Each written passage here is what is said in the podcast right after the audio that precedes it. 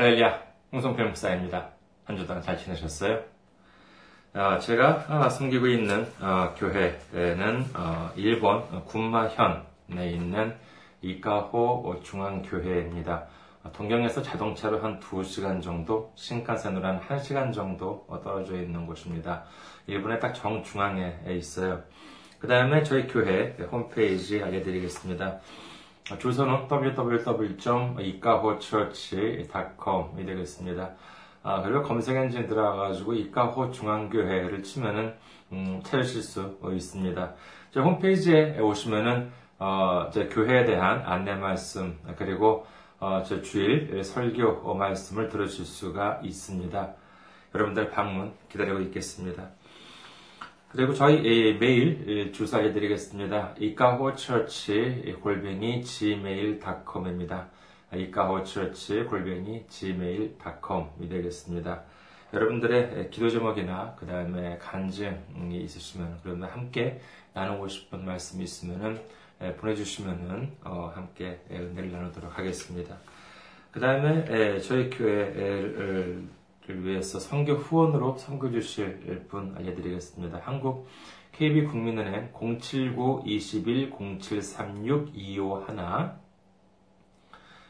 명의는 홍성필로 되어 있습니다. KB 국민은행 079-21-0736-251 홍성필입니다.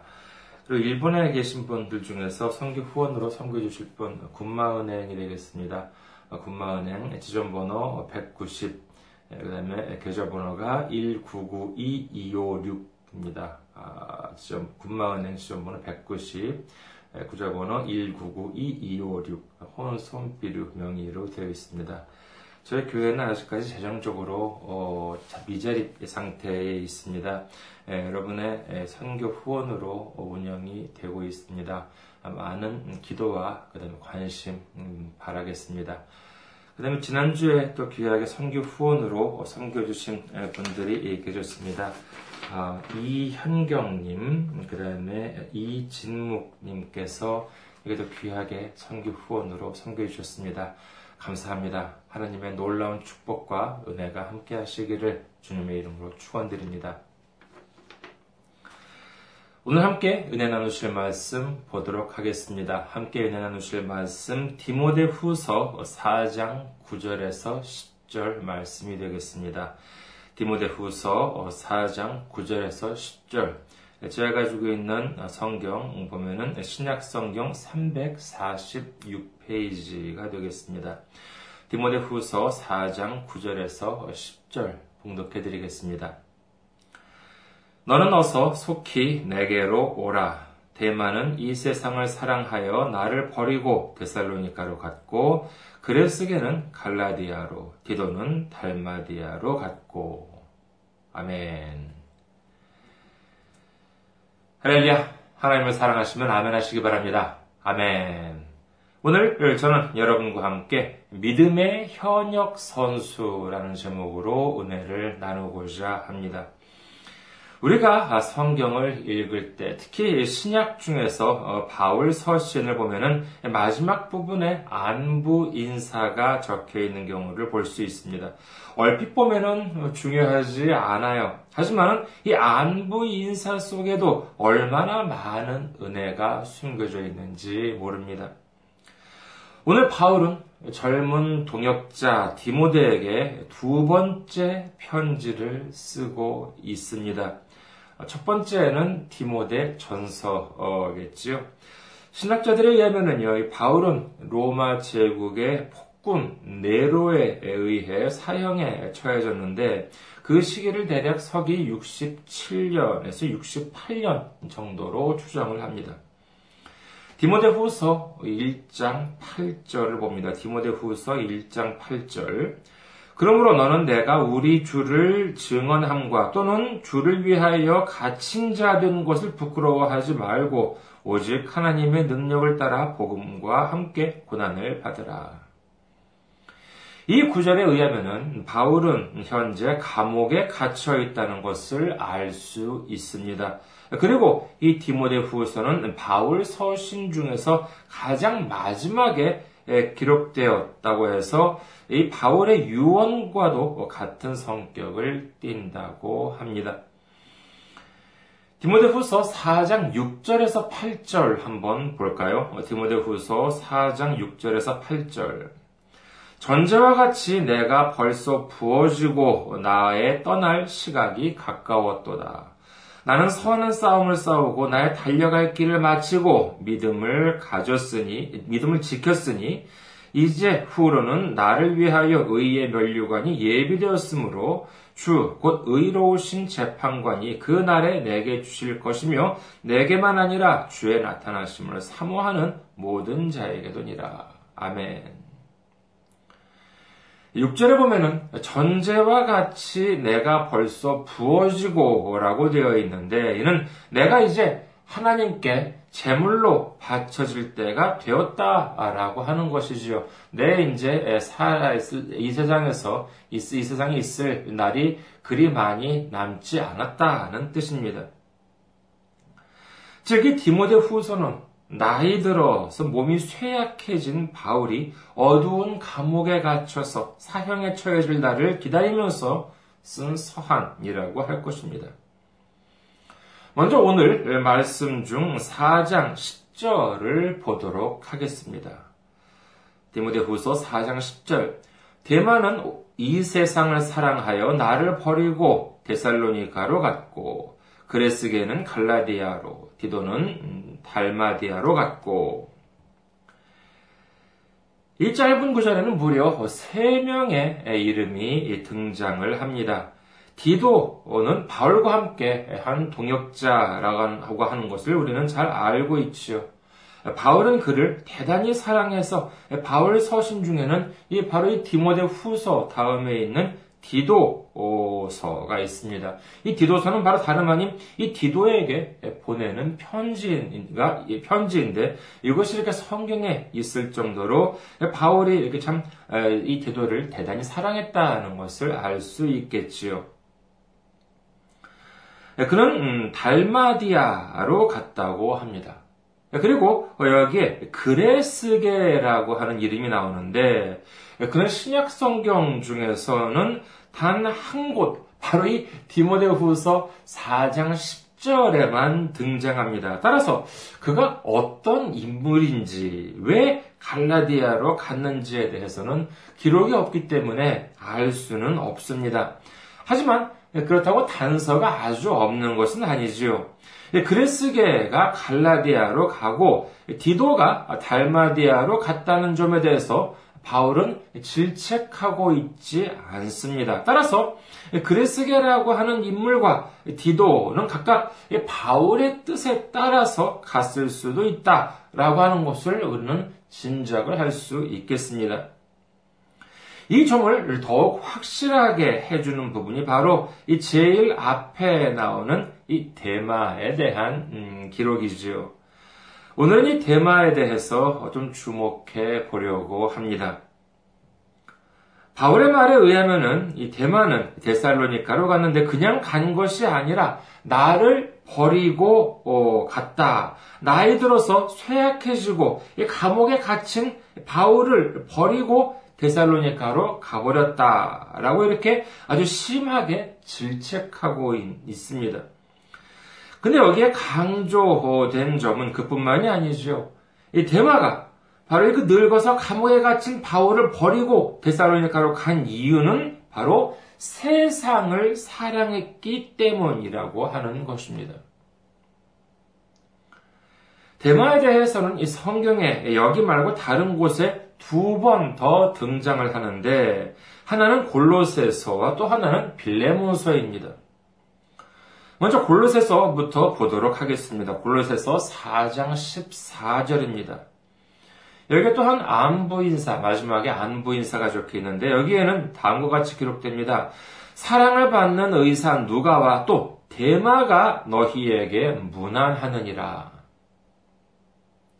그리고 빌레몬서 1장 24절을 한번 볼까요? 빌레몬서 1장 24절. 빌레몬서는 1장밖에 없습니다. 아, 그래서 24절 보면은요. 또한 나의 동역자 마가 아리스다고 대마 누가가 무난하느니라. 이처럼 음, 대만은 그냥 일반 성도가 아니라 그도 역시 바울을 도와서 함께 주님의 일을 감당했었고 바울이 쓴 편지 마지막 문안 인사에도 여기서 보면은 대마도 역시 같이 문안한다 이렇게 적었던 것이지요. 이는 단순히 바울이 글을 뭐 인정해서 적었다 이 정도가 아닙니다. 아무리 바울이 대마를 인정해서 어, 적었다 하더라도 편지를 받는 사람이 대마가 누구인지 모른다라고 하면은 아마 바울은 적지 않았겠지요. 즉, 이 대마라고 하는 사람은 바울은, 그 바울이 아끼는 인물이었을 뿐만 아니라 바울의 편지를 받는 사람들도 이 대마라고 하는 이름을 들으면 아, 이 사람 이렇게 해 가지고 누구인지 알 정도였다. 아, 그 정도로 이름이 알려졌던 인물이었다는 것은 충분히 우리가 짐작할 수 있을 것입니다. 이처럼 바울의 총애를 받으면서 함께 주님의 일을 감당했던 대마가 왜 바울을 버리고 데살로니카로 갔을까요? 어떤 일이 그에게 있었기에 바울은 그가 세상을 사랑했다고 했을까요? 이 부분에 대해서도 역시 우리는 알 수가 없습니다. 그러나 대만은 세상을 사랑했기 때문에 자신도 버리고 떠났다고 분명히 바울은 말합니다. 우리는 오늘 먼저 이 세상을 사랑한다 라고 하는 것이 무엇인지에 대해서 간략하게 알아보고자 합니다. 먼저, 글쎄요, 세상을 사랑한다 라고 하는 말에 대한 오해부터 어, 살펴보려고 하는데, 여러분께서는 이 세상을 사랑한다 라고 하는 말씀을 들으면 성경 중에서 어떤 구절이 떠오르십니까? 세상을 사랑한다. 저는 요한복음 3장 16절이었습니다. 요한복음 3장 14절에서 16절까지 한번 보도록 할까요? 요한복음 3장 14절에서 16절까지의 예수님의 말씀입니다. 모세가 광야에서 뱀을 든 것 같이 인자도 들려야 하리니 이는 그를 믿는 자마다 영생을 얻게 하려 하시느니라. 하나님이 세상을 이처럼 사랑하사 독생자를 주셨으니 이는 그를 믿는 자마다 멸망하지 않고 영생을 얻게 하려 하심이라. 아멘. 하나님께서는 세상을 얼마나 사랑하셨습니까? 그렇죠. 바로 모세가 광야에서 뱀을 든 것 같이 하나님의 독생자 예수님도 십자가에 달리게 함으로 인해서 우리 인간들의 모든 죄를 대신 짊어지도록 하실 정도로 우리를 사랑하셨다는 것입니다. 그렇다면 하나님도 세상을 사랑하셨다는데 세상을 사랑한다는 것은 그럼 좋은 거잖아요. 그런데 대만은 사, 세상을 사랑해서 바울을 버리고 떠났다?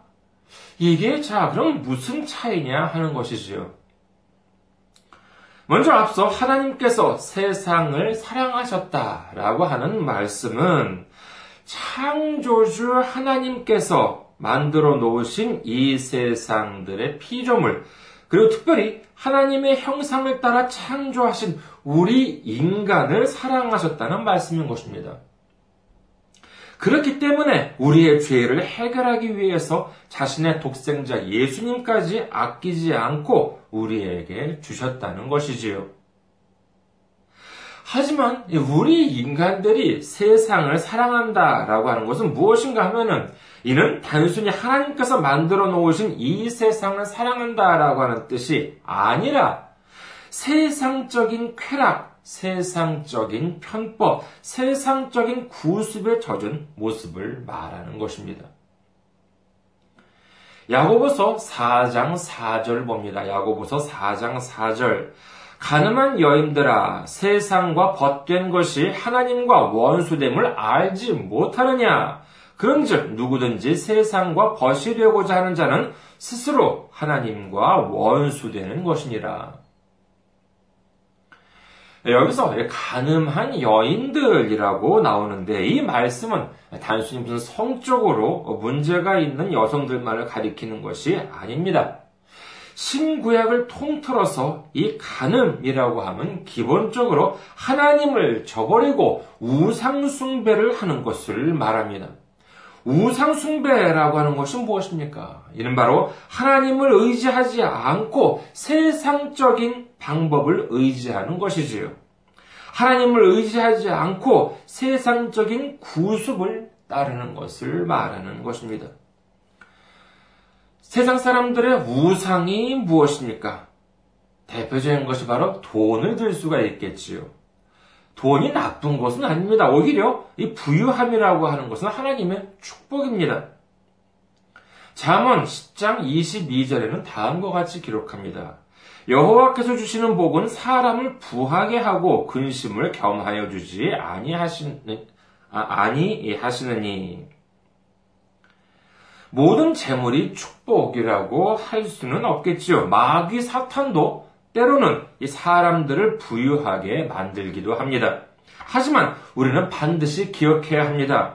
그렇게 하는 것이 마귀 사탄이 우리를 사랑해서 우리가 잘 되기를 바래서 우리를 부유하게 만들어요? 아닙니다. 절대로 그런 일은 없습니다. 마귀들이 주는 재물은 사람을 타락하게 만듭니다. 사람을 괴롭게 만듭니다. 사람을 하나님으로부터 멀어지게 만듭니다. 마귀 사탄은 천만 분의 일이라도 우리의 기쁨이나 우리의 행복을 원하지 않습니다. 오로지 우리의 타락만을 원하는 것이지요.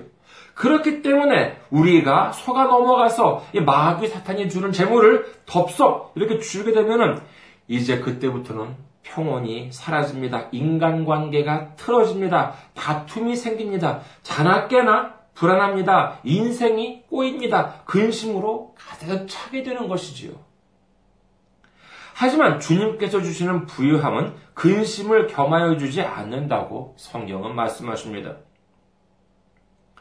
그런데 하나님보다도 세상을 사랑하는 사람들은 하나님을 위해서가 아니라 돈을 위해서 살아갑니다. 하나님께 영광을 돌리는 것이 아니라 한 푼이라도 돈을 모으려고 이익을 얻으려고 애를 씁니다. 하나님이 없더라도 돈만 있으면 무엇이든지 할 수 있다라고 믿는 것이 바로 세상을 사랑하는 우상 숭배자의 모습인 것이지요. 재물을 숭배하는 자는 하나님을 의지할 수가 없습니다. 예수님께서는 마태복음에서 말씀하십니다. 마태복음 6장 24절입니다. 마태복음 6장 24절. 한 사람이 두 주인을 섬기지 못할 것이니 혹 이를 미워하고 저를 사랑하거나 혹 이를 중히 여기고 저를 경히 여김이라. 너희가 하나님과 재물을 겸하여 섬기지 못하느니라. 여러분, 하나님과 재물이 동등합니까? 아니, 비교할 걸 비교를 해야죠. 어떻게 하나님과 재물이 동등할 수가 있겠습니까? 하지만 예수님께서 굳이 하나님과 재물을 비교하신 이유가 무엇이겠습니까? 그것은 바로 사람들이 하나님과 재물을 동등하게 생각하는 이런 착각을 갖고 있기 때문인 것입니다. 이는 예수님께서 이 말씀을 하셨던 2000년 전이나 21세기인 지금이나 똑같습니다. 교회 안에도 마찬가지입니다. 평소에는 무슨 아멘 할렐루야 하면서 거룩한 척 좀 했다가 아, 이 돈 문제만 엮이기 시작하면 언제 그랬냐는 듯이 막 눈에 불을 켜고 열을 내는 분들도 계십니다. 요즘 세상을 보면 정말 이처럼 교회 안에서나 바깥에서나 마찬가지입니다. 이게 참 얼마나 안타까운 일인지 모릅니다. 지금 전 세계를 돌아보면은 아프리카 같은 곳에서는 21세기가 된 지금도 이 식량 문제 때문에 많은 사람들이 어려움을 겪고 있다고 하지요. 그런데 어떤 분은 이런 말을 하더라고요. 천지가 창조된 이래 이 세상에는 식량이 부족했던 적이 단 한 번도 없었다는 것입니다. 이게 무슨 말이에요? 예. 전체적으로 보면은 이 세상에는 식량이 충분히 있었다는 것입니다. 다만 뭐가 문제였냐 하면은 분배를 하지 않아서 내가 가지고 있는 것을 이웃한테 나누어 주지 않아서 이러한 문제가 생겼다는 것이지요. 그도 그럴 것이 어떤 전문가의 말씀에 의하면 미국에서 하루에 버려지고 있는 음식량, 음식의 그 분량이 아프리카에서는 1년을 먹을 수 있는 식량, 식량이다라고 하는 말을 들은 적이 있습니다. 하지만 그렇다고 식량 문제로 어려움을 겪고 있는 사람들, 굳이 아프리카나 개발도상국까지 안 가더라도 한국이나 일본에도 대단히 많이 있다는 사실을 우리는 잊어버리기 쉽습니다. 그래요. 뭐 자기가 게을러서 어, 그렇다면 어쩔 수 없다고 하겠지만은 여러 가지 환경 가운데 환경 문제 때문에 아무리 열심히 일을 해도 빈곤에서 벗어나지 못하는 사람들이 나날이 늘어가고 있다는 것은 엄연한 사실인 것입니다. 그러나 반면에 부유한 사람들은 또 얼마나 많습니까? 이 부유하신 분들이 어느 정도 가지고 있는지 잠깐 인터넷에서 한번 찾아봤습니다만은요. 뭐 구체적인 숫자를 말씀드리기는 좀 그렇지만 그분들의 재산들 1조 원이나 2조 원 정도가 아닙니다. 정말 참 뭐 좀 진부한 생각이라고도 할 수 있겠습니다만은요. 이 그분들이 어려운 사람들을 위해서 좀 지갑을 열어서 도움을 줄 수 있다면 상당히 많은 빈곤 문제가 해결될 텐데라고 하는 생각을 해봅니다. 이 세상에는 돈이 없어서 어, 문제가 되는 것이 아니에요. 분배가 안 되기 때문에 이와 같은 문제가 있다는 것입니다. 정치를 보더라도 솔직히 그런 생각이 듭니다. 한국의 대통령이라고 하면은 뭐 한국이 비록 뭐 세계적으로 보면은 어 그 규모는 작은 나라라고 할 수 있겠습니다만은 그래도 상당한 권력을 가지고 있지요. 그렇기 때문에 누구는 이건 뭐 한국의 대통령 음, 제도를 뭐 제왕적 대통령이다 이렇게 말하기도 합니다. 그런데 임기가 끝나고 나면은 대부분의 경우 본인이나 아니면은 가족들이 불행하게 됩니다. 그 이유가 뭐냐 하면은 재인 중에 그 큰 권력을 잘못 사용했기 때문인 것이지요. 그렇다면 한국의 대통령은 그렇게 큰 권력을 가지고 있기 때문에 항상 임기가 끝나면 감옥에 가야 하는 것입니까? 아니에요. 자신이 가진 힘을 잘못 썼기 때문에 그런 것이지요. 그렇게 큰 힘이 있다면 얼마나 많은 어려운 사람들을 도와줄 수 있었겠습니까? 하지만 그것을 하지 않고 그 몇 년 안 되는 임기 동안 자기 마음대로 주무르고 자기 배를 불리고 이웃이나 어려운 사람들을 돌아보지 않았기 때문에 임기가 끝나고 난 다음에 그와 같은 안타까운 일이 벌어지는 것이 아닐까 합니다. 우리는 하나님 사랑만이 아니라 반드시 이웃 사랑이 있어야 합니다. 그것이 바로 하나님 마음이기 때문인 것이지요. 그것이 바로 하나님 방법이기 때문인 것입니다. 하나님 사랑과 이웃 사랑을 하는 함께하는 우리 모두가 되시기를 주님의 이름으로 축원합니다. 자, 다시 하나님을 의지하는 이야기로 돌아오도록 하겠습니다. 언제 어디서 어떤 경우이든지 우리는 하나님을 의지해야 한다고 제가 말씀드리면은 어떤 분은 또 이러실지 모르겠습니다. 아니, 하나님을 의지하라고 하면 그럼 아플 때 병원에도 가지 말고 기도만 하라는 거야? 혹시 그런 생각 안 해보셨습니까? 믿음이 좋은 사람, 몸이 아플 때 병원에 가야 돼요? 말아야 돼요? 이건 그냥 농담이 아니라 가끔 정말 진지하게 그렇게 이렇게 말하는 사람들이 있어요. 만약에 그렇다면은 믿음이 좋은 사람은 병원에 가면 안 된다. 만약에 그것이 사실이라면은요. 하나님 믿는 사람은 의사가 되지 말아야 합니다. 약사나 간호사도 마찬가지죠. 하지만 그것이 사실입니까? 어디 그뿐인가요? 기술자들, 건축사들, 이런 사람들이 왜 집을 지어요? 왜 애써 이렇게 못지라고 기계를 동원해가지고 집을 짓습니까? 그냥 집이 세워달라고 기도만 하지. 밥을 왜 먹어요? 밥을 안 먹어도 배부르게 해달라고 기도하지. 왜 밥을 먹습니까?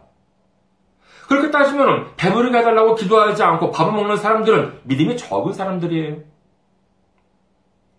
또한 그렇게 본다면 바울은 참 믿음이 없는 사람이었습니다. 그냥 복음이 전파되게 해달라고 기도를 하지 왜 그렇게 고생을 해가면서 전도를 다녔어요? 안 그럼 안 그렇습니까? 하지만 하나님께서는 우리더러 그냥 산에 올라가서 기도만 하고 있기를 원하시는 것이 아닙니다. 이는 마치 하나님께서 주신 달란트를 땅에 묻어버리는 일이나 다름이 없는 일이라고 할 수 있습니다. 하나님께서 주신 지혜대로 하나님께서 주신 맡겨주신 우리 일을 감당해야 하는 것이지요. 이 일을 위해서 바울은 오늘 말씀 디모데후서 4장 9절에서 뭐라고 합니까? 디모데에게 말합니다. 너는 어서 속히 내게로 오라. 이렇게 디모데한테 말을 하고 있습니다. 이제 내 날이 얼마 남지 않았으니 내 다음 일을 디모데에게 부탁하려고 하는 것이지요. 예전에 제가 한국에서 교회에 다닐 때 보니까 어떤 분들이 서로 이렇게 이야기하는 것을 이렇게 좀 들을 기회가 있었습니다. 예, 그분들이 하시는 말씀이 이래요. 참 예수님 믿기 힘들다는 것입니다. 여러분께서는 어떠십니까? 예수님 믿기 쉬우세요? 아니면 힘드세요? 생각하기에 따라서는 참 힘들지요. 저도 역시 마찬가지입니다. 저도 왜 그렇게 생각할 때가 없겠습니까? 하지만 얼마 전에 이런 마음이 들었습니다. 여러분께서 혹시 이렇게 야구를 좋아하시는지 모르겠습니다. 뭐 꼭 야구가 아니더라도 좋아요. 무슨 뭐 그 축구든지 육상이든지 체조든지 다른 경기도 마찬가지입니다. 좋습니다. 운동선수들의 뭐 훈련이라고 한 훈련하고 있는 곳에 가봤다고 생각해 보십시오. 그래서 뭐 야구 선수들의 뭐 훈련하는 모습 TV에서 보신 분들도 계실 것입니다. 거기 보니까 뭐 선수들이 막 땀을 뻘뻘 흘리면서 막 훈련을 하고 있습니다. 야구니까 무슨 공을 던지기도 하겠고요. 뭐 축구라면 공을 차기도 이제 하겠지요. 그리고 뭐 뛰기도 하고 또 무거운 곳을 뭐 들었다가 또 내렸다가 막 이렇게 합니다. 참 이렇게 고된 훈련을 하고 있어요. 또 지난 여름은 얼마나 또 더웠습니까? 그런데 그런 더위 속에서 아주 땡볕 아래에 있는데 거기서 쉬지 않고 열심히 훈련을 합니다. 아, 근데 저쪽에 보니까는 훈련을 안 하고 있는 선수가 있어요. 그늘에서, 그냥 그늘에서 왔다 갔다 이렇게 어슬렁거릴 뿐이에요. 여러분께서는 어느 쪽이 부러우십니까? 얼핏 보기에는 저렇게 좀 땡볕해서 이렇게 훈련을 하면서 몇 시간이나 하면서 이렇게 그런 선수들이 불쌍하고 저쪽에 그늘에서 이렇게 어슬렁거리는 선수가 정말 부러워 보일 수는 있겠습니다만 알고 보니까 이 그늘에서 훈련을 안 하는 선수는 이번에 전력 외 통보를 받았다는 것입니다. 전력 외 통보. 한국에서는 지명 할당이라는 단어를 쓰기도 한다고 하는데 쉽게 말해서 이것입니다. 너는 이제 우리 팀의 전력, 우리 팀의 힘이 이제 못 돼. 그러니까 뭐예요? 예, 쉽게 말하면 모가지입니다. 너는 이제 1군에서 뛸 수 없으니까 2군으로 내려가든지 아니면 나가든지 알아서 해. 이것이죠. 이 야구 같은 데 보면은 한국이나 일본은 이 1군과 2군제가 있습니다. 미국은 이제 메이저리그와 마이너리그가 있죠. 다 똑같은 팀인데도 이제 그렇습니다. 텔레비전에서 중계도 하고, 뭐 이제 그 유명한 선수 나오면 다 이렇게 1군이에요. 미국도 메이저가 아니라 그런 것이죠.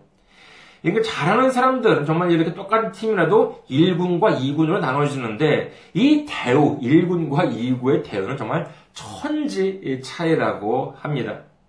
1군은 보면 자기 유니폼, 자기 헬멧 이런 것들이 잘 갖춰져 있지만은요. 2군은 대부분 뭐 그런 것도 없대요. 빨리 가가지고 줍는 게 자기 거래요. 짚는 게 자기 거라고 합니다. 당연히 그리고 보수도 어마어마하게 큰 차이가 나겠지요. 야구 선수들, 특히 프로야구 선수들 보면은요, 어떤 인생을 살아왔겠습니까? 어렸을 때부터 평생 동안 야구를 해오면서 몇십 년 동안 정말 수백 번, 수천 번이나 되는 경기를 해왔을 것입니다. 그러면서 정말 그 나라에서 정말 제일 야구 잘하기로 소문난 사람들이 모인 곳이 바로 프로야구 아니겠습니까? 축구도 마찬가지죠. 모든 운동선수도 마찬가지일 것입니다. 프로, 아니면 올림픽, 이런 데에 나간다는 사람들은 정말 정말 그 경기에서 그 나라에서 제일 잘하는 사람들이 모인 곳입니다. 사실 그 정도 되면은 이제 훈련 안 해도 되는 것 아니겠어요? 그렇게 생각할 수도 있겠습니다만은 아닙니다. 아무리 훌륭한 선수라 하더라도 훈련을 게을리하면 금세 뒤처진다고 합니다. 현역으로 활약하기 위해서는 아무리 노련한 선수라 하더라도 끊임없이 노력을 해야 한다는 것이지요. 그것이 바로 프로의 세계인 것입니다. 감독도 마찬가지입니다. 가혹한 훈련을 시키는 것은 그만큼 그 선수한테 기대를 걸고 있기 때문에 다음 시합에서 활약하기를 바라고 있기 때문에 그런 것이지요. 기대를 하지도 않은 선수한테는 훈련도 안 시킵니다. 그냥 전력 외 통보. 너는 우리 팀에 전 도움이 안 되니까 나가. 이렇게 은퇴시켜 버릴 것입니다. 우리가 믿음 생활을 하는 것도 마찬가지입니다. 내가 예수 믿은 게 몇 년인데 이 정도 믿었으면 이제 시련 좀 그만 겪어도 되는 거 아니야? 그런데 이렇게 살다 보면 문제가 끊어질 않아요. 이렇게 생각되신다면요, 우리 한번 마음을 바꾸어 보도록 합시다. 예수님께서 나를 은퇴시키지 않으시려고 다음 시합에서도 나를 버리지 않고 현역으로 뛰게 하시려고 내 활약을 기대하시기 때문에 지금 나를 이렇게 훈련시키는구나. 이는 단순히 말장난이 아니라 우리를 사랑해 주시는 주님의 진심인 줄 믿으시기를 주님의 이름으로 축원합니다. 세상을 사랑해서 바울을 버리고 떠난 대만은 믿음 안에서 은퇴를 하고 말았습니다. 물론 운동선수들에게 있어서는 뛰어난 성적을 내고 은퇴를 한다는 것이 명예로울 수는 있겠습니다만 믿음 안에서의 은퇴, 이는 다름 아닌 영적인 죽음을 뜻합니다. 믿음 안에서 명예로운 것은 오직 주님께서 부르시는 그날까지 주님의 일을 감당하면서 현역의 믿음을 가지고 달려가는 삶인 줄 믿으시기를 주님의 이름으로 축원합니다. 우리의 믿음은 은퇴 선수의 믿음이 되어서는 안 됩니다. 현역 선수의 믿음을 가져야 하는 것입니다. 우리가 언제 어디에 있더라도 녹슬지 않는 현역 선수의 믿음을 갖고 세상을 의지하는 것이 아니라 하나님을 의지하고 하나님께서 주신 사명을 감당하면서 주님과 함께 달려가서 마침내 바울처럼 의의 면류관을 모두 받는 우리 모두가 되시기를 주님의 이름으로 축원합니다. 감사합니다. 항상 건강하시고 다음 주에도 다시 뵙겠습니다.